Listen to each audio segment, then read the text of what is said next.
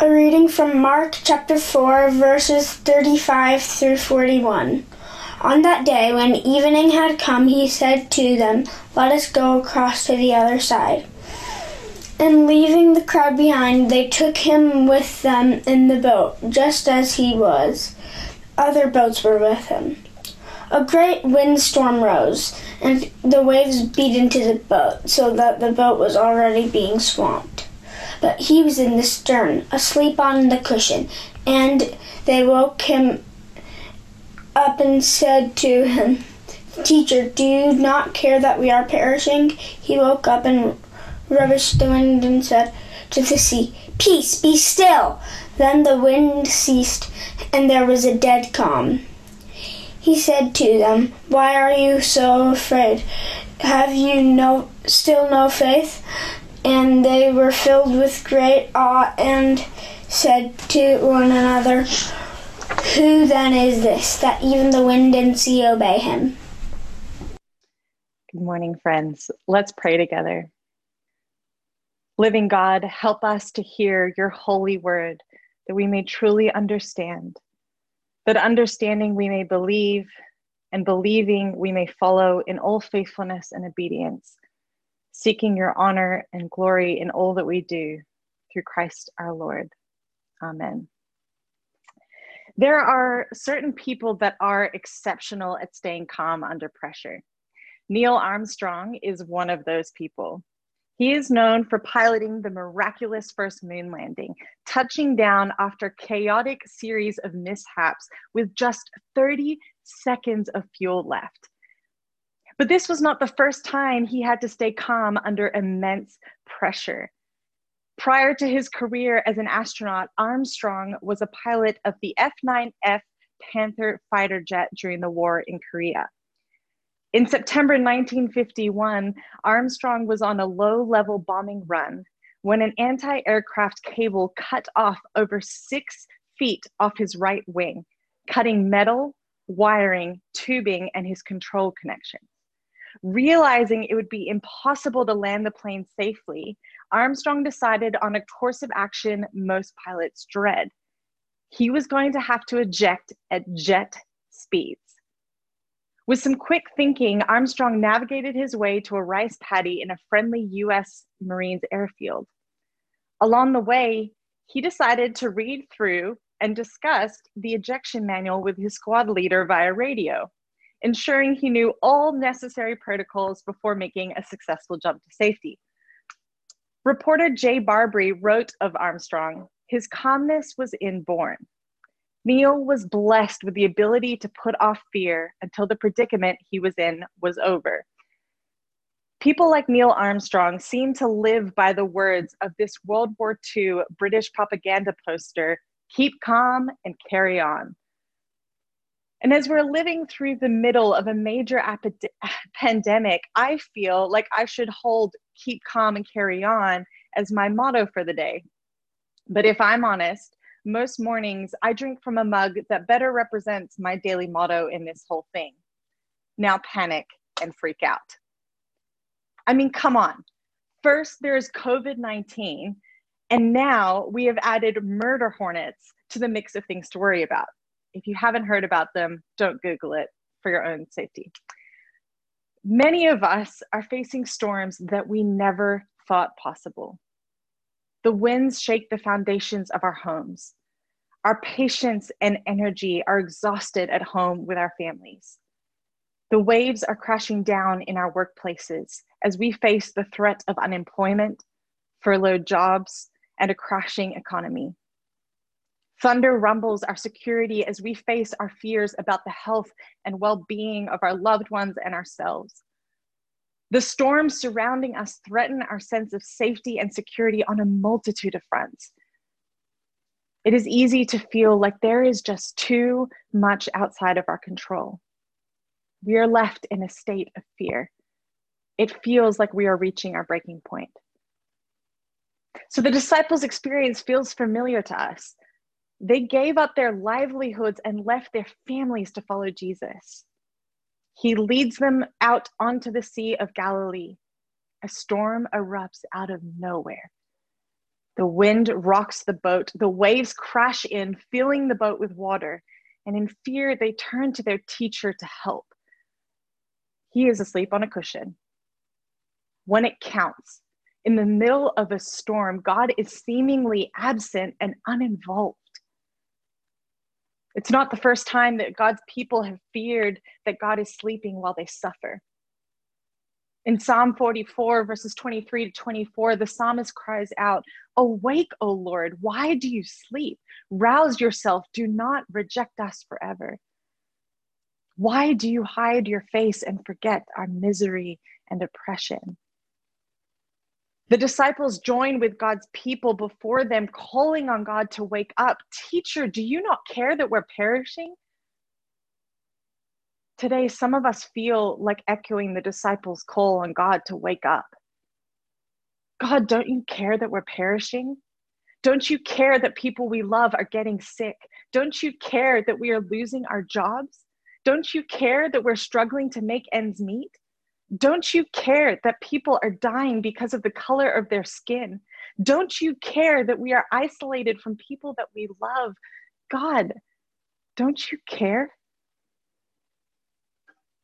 In the middle of storms, our ready response to the silence is that God is absent or God has no power.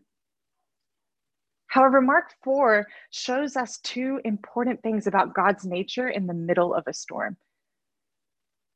First, it shows us that the God made known in Jesus Christ is the God who is on the boat with us.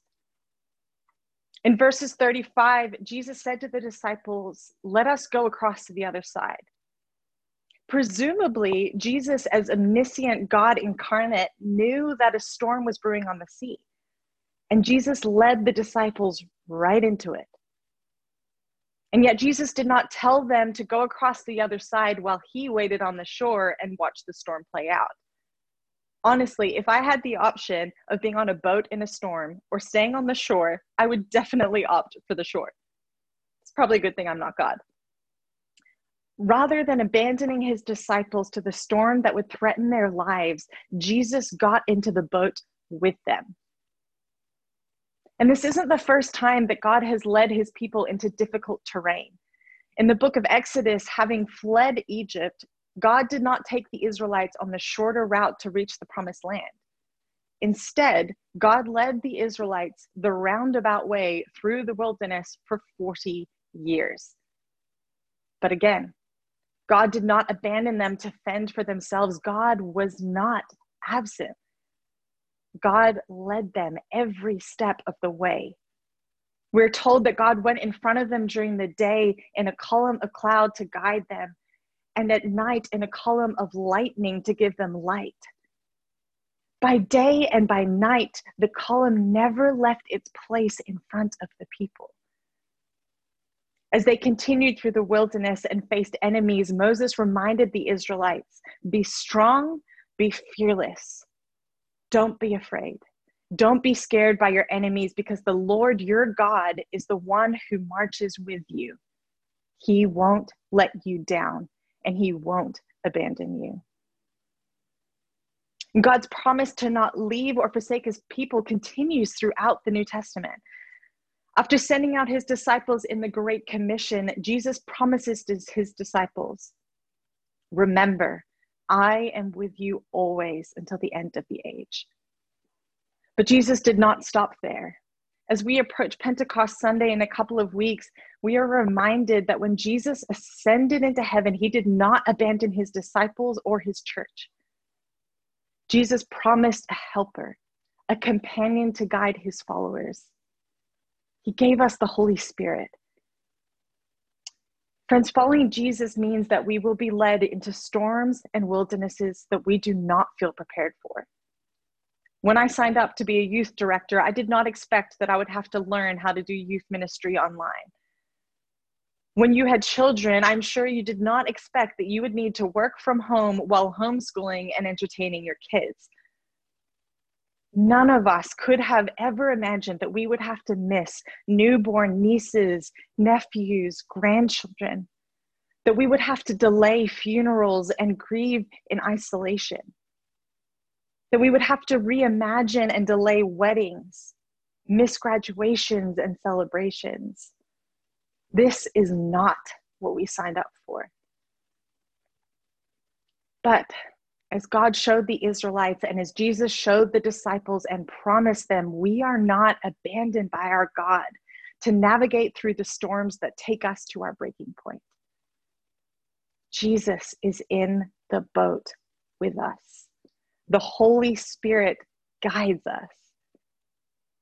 Storms raise questions in us and provoke our deepest fears, but God is not absent in our storms.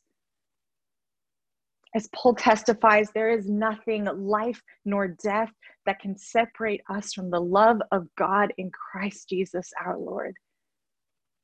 Our God does not leave us or forsake us. The God made known in Jesus Christ is on the boat with us. But like the disciples, we need assurance that God is not only present, but is also active. We cry out to the God who is present with us to act, to demonstrate his power over the storms we are in. Woken from the disciples' hysteria, Jesus arises and calls out to the wind and the sea, Peace, be still. And immediately the wind and the sea are calm. All Jesus has to do is say a word, and they are calm.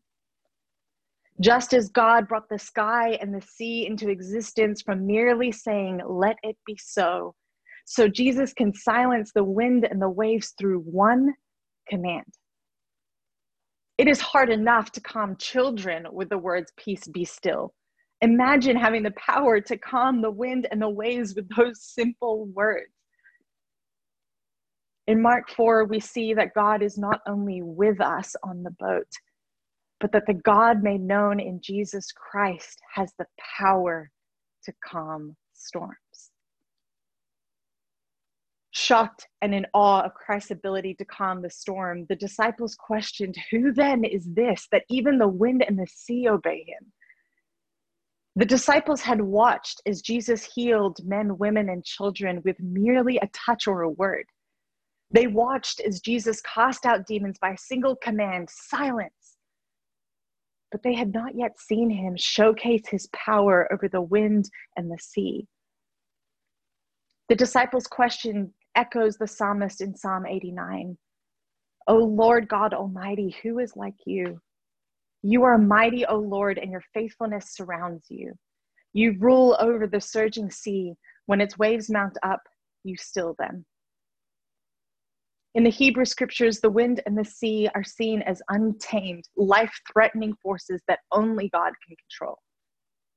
In the book of Job, God questions Job, reminding him of God's power. Who shut up the sea behind the doors when it burst forth from the womb? When I made the clouds its garment and wrapped in thick darkness? When I fixed limits for it and set its doors and bars in place? When I said, This far you may come and no farther. Here is where your proud waves halt.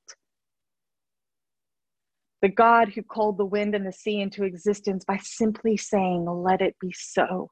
The God who shut up the sea behind the doors and fixed its limits is revealed in Jesus Christ. Jesus turned to his disciples, Why are you afraid? Have you still no faith? When I hear this, I want to jump to the disciples' defense. Jesus rebuked the disciples as if they didn't have a reason to be afraid. But the disciples' fear was real and seemed like the appropriate response to the storm around them. At least four of the disciples were fishermen. They knew the boats, they knew the sea. Located downdraft from the Jordan River and surrounded by hills, the Sea of Galilee was known for its sudden and ferocious storms. The disciples were not exaggerating, their fear was of a real, present danger. Like the disciples, many of our fears these days are of real and present danger. And many of us think of fear as a negative emotion, but fear is essential to our lives. It promotes our survival. If we did not ever fear, we would not be able to protect ourselves from legitimate threats. However, Fear becomes counterproductive when it becomes persistent and impairs our life and our growth. Faith does not mean that we have to deny that there are reasons to be afraid. We cannot argue that the disciples did not have reason to be frightened on that boat. But the problem was that the disciples let fear write their story. The disciples came to Jesus convinced that even though the Son of God was on the boat with them, they were going to die. They assumed that Jesus was going to let them die. They believed in the worst case scenario over the power of God.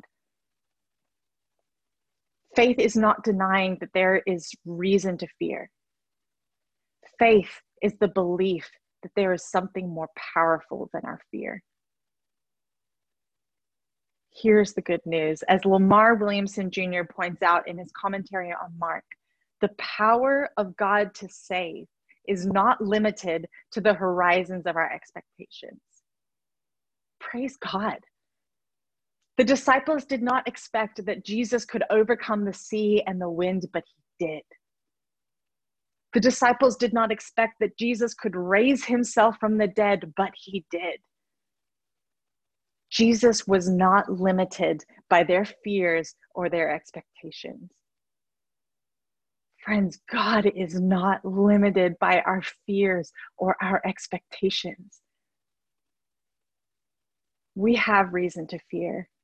But the good news of the risen Christ is that God is more powerful than our fear. In the face of storms, Jesus calls on us, as he does his disciples, to hold tight to our faith. Whatever storm we may be battling, the God made known in Jesus Christ is with us on the boat. Whatever fears we are carrying, the God made known in Jesus Christ has the power to overcome them. Though our faith may be small in trying times, our God is big and our God is present.